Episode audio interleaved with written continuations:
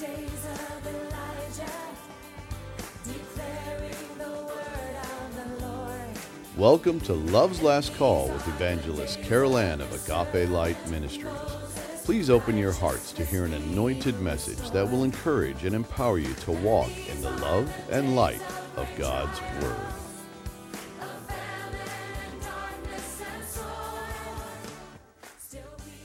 Beloved, we have reached part 3 of our current study, Babylon, Romanism, and the Harlot of Revelation 17.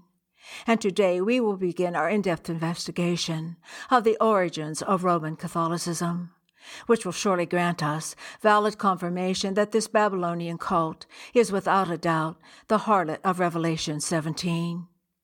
This information is more critical now than it has ever been, because time is truly running out for people to hear the unadulterated word of God's truth that will set them free and grant them the eternal life that can only be realized in the genuine Savior of the world, the one and only one who alone is the way, the truth, and the life, Lord Jesus the Christ, the great I Am. Tragically, the church in its Laodicea condition is not telling them that truth. In fact, they are supporting this darkened counterfeit by coming alongside Catholics as though they were brothers and sisters in Christ, when, in reality, these unsuspecting ones are yoked to Lucifer's Babylonian counterfeit. And unless they come to the true knowledge of the Lord God Almighty, and repent, and come out of her unto eternal life, they will find there forever in the fires of hell.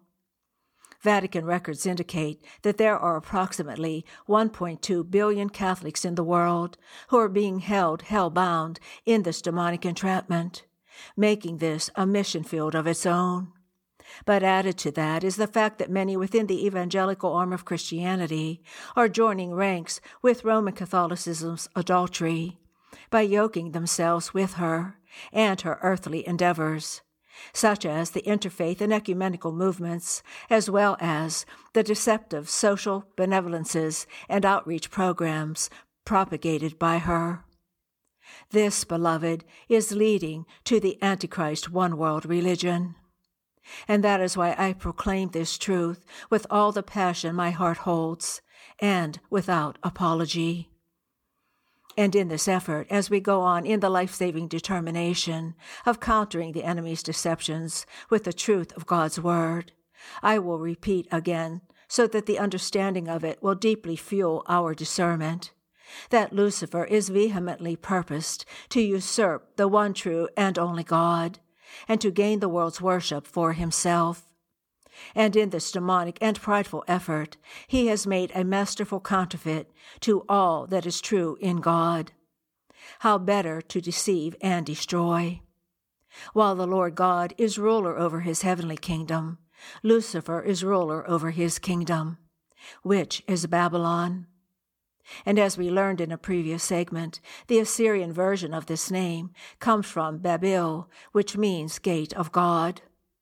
Jesus referred to this gate in Matthew 7:13-15, where it is written, "Enter by the narrow gate, for the gate is wide, and the way is broad that leads to destruction, and many are those who enter by it. For the gate is small, and the way is narrow that leads to life, and few are those who find it. Beware of the false prophets who come to you in sheep's clothing, but inwardly are ravenous wolves." It is interesting to note that Revelation 13:11 reveals that the false prophet, which all evidence indicates will be a pope, comes up out of the earth with 2 horns like a lamb. And more about this later. Babylon holds within it every vile, seductive, and false way that leads multitudes to their eternal destruction. It is a wide gate, and it is the womb from within which Roman Catholicism has been birthed. To prove this to be true, allow me to glean from a commentary entitled "The Whore of Babylon, Mystery Babylon," by Seeking the Truth Ministry. And again, it will not be a direct quote, as I will be adding additional thoughts along the way.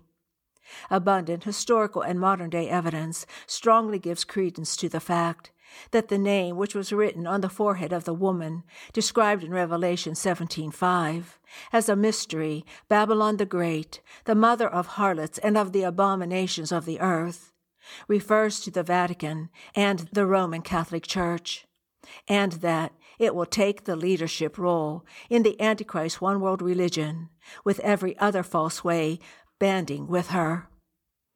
I found it interesting that the identification or name of Babylon, with all of its false and Antichrist systems, was written on the woman's forehead, because during the Great Tribulation, the mark of the beast will also be applied to the hand or to the forehead of those who give their allegiance to the Antichrist and his Babylonian system. This woman is described as a spiritual harlot in the sense that, as a powerful political institution, as well as a religious entity, she has entered into worldly relationships with the leaders and kings of the world, rather than having total allegiance to Christ and to Him alone, as indicated in Revelation 17:2. This corrupt church is a continuation of the ancient Babylonish mystery system, with most of its practices drawn from the Babylonian religion and its priesthood. Among the many other pagan rituals they practice, Roman Catholicism embraces the Babylonian concepts of the sun god and mother and child worship. We will be covering these pagan ceremonies and rites a little later in the study, so please stay with me. The word Babylon means confusion, and the Bible refers to it as a mystery, or something that is hidden, secret, and obscure. In order to explain this mystery, it is helpful to first examine the origin of the biblical word Babylon. This information will shine much light on Roman Catholicism as the Babylonian counterfeit to genuine Christianity it actually is. According to the Bible, Nimrod, who was the great-grandson of Noah, and whose name means revolt or rebel, incited the people of Babylon to build a tower in rebellion against God. It is highly significant that Babylon came to denote man's defiance against the Lord, for it glorified man rather than the Creator, and continues on up unto today as Lucifer presses on with his prideful and demonic goal to usurp the one true and only God of all creation. Chaldean legend claims that, after Nimrod's death, his evil wife Semiramis soon became pregnant, and by way of explanation, she told the people that the sun had come to her and impregnated her with a child, and that it was actually Nimrod coming back in reincarnation of the sun god. The child was called Tammuz. Moreover, in the Chaldean mysteries, Semiramis was worshipped as Rhea, the great mother of the gods, and this led to the peculiar worship of mother and son. This mother-son idolatry is found in many ancient cultures. For instance, the historian Durant claims that the adoration of mother and child was found in pagan Egypt, where the Babylonian mother was known as Isis and her child as Horus. So it was that through the Chaldean legend and the claimed actions of Semiramis, that the term Babylon became associated with idolatry and prostitution. The historian Herodotus wrote of how Babylon was the prime evil source from which all systems of idolatry flowed. As we shall see, it seems that the satanic hand of Lucifer, the temporary ruler of this world, as Jesus referred to him in John 14:30, has used this Babylonian root to grow a counterfeit Christianity known as Roman Catholicism. We learn that after his ascension to the Roman throne, Constantine set up the Council of Nicaea in 325 AD. There he invited Christian bishops to work out their theological differences. So started the path to state interference in the Christian faith. Constantine continued to support both Christianity and paganism. For example, he retained the title Pontifex Maximus, which means greatest pontiff and high priest of the state cults, and on his coin he had the sun god inscribed on one side and a Christian emblem on the other. The term pontiff comes from Roman pagan times, where the highest priest was considered a bridge builder between man and the gods. Constantine also presided as summus pontifex, meaning highest pontiff, vicar of Christ, and bishop of bishops, which eventually transitioned to the future popes in the counterfeit to genuine Christianity.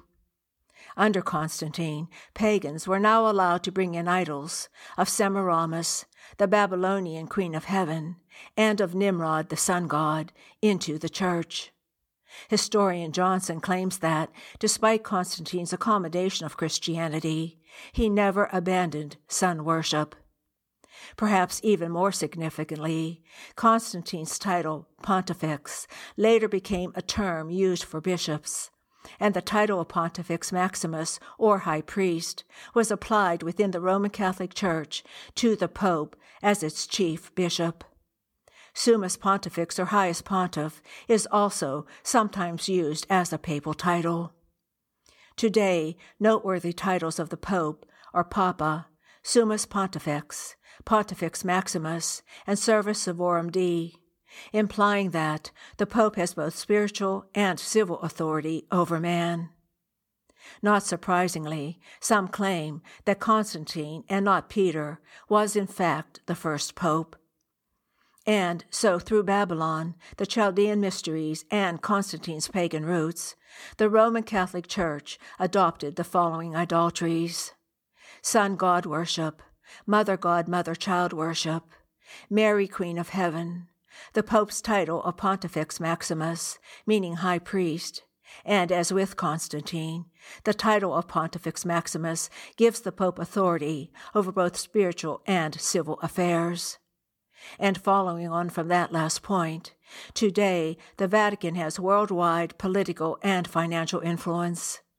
For example, the Holy See has permanent observer status to the United Nations, as well as having diplomatic relations with 183 nations, leaving only 12 countries before she has total world control.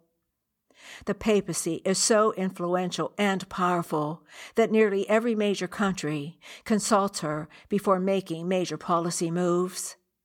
Can we not see how very significant this all is, in light of how profoundly this Babylon mystery religion will serve the Antichrist in his global reign? And this, beloved, is only the tip of the iceberg. In our next segment, we will continue to uncover the true identity of the harlot of Revelation 17, and why the Lord, by his word, has given the command to come out of her. I pray you will join me, and until then, I leave you with the words of Lord Jesus. You shall know the truth, and the truth shall make you free. And as always, beloved, I bid you his agape. You've been listening to Love's Last Call with Evangelist Carol Ann of Agape Light Ministries. If you have a prayer request, please contact us at Agape Light Ministries, P.O. Box 6313, Chesterfield, Missouri, 63006, or via our website at www.agapelightministries.com. Again, that's www.agapelightministries.com.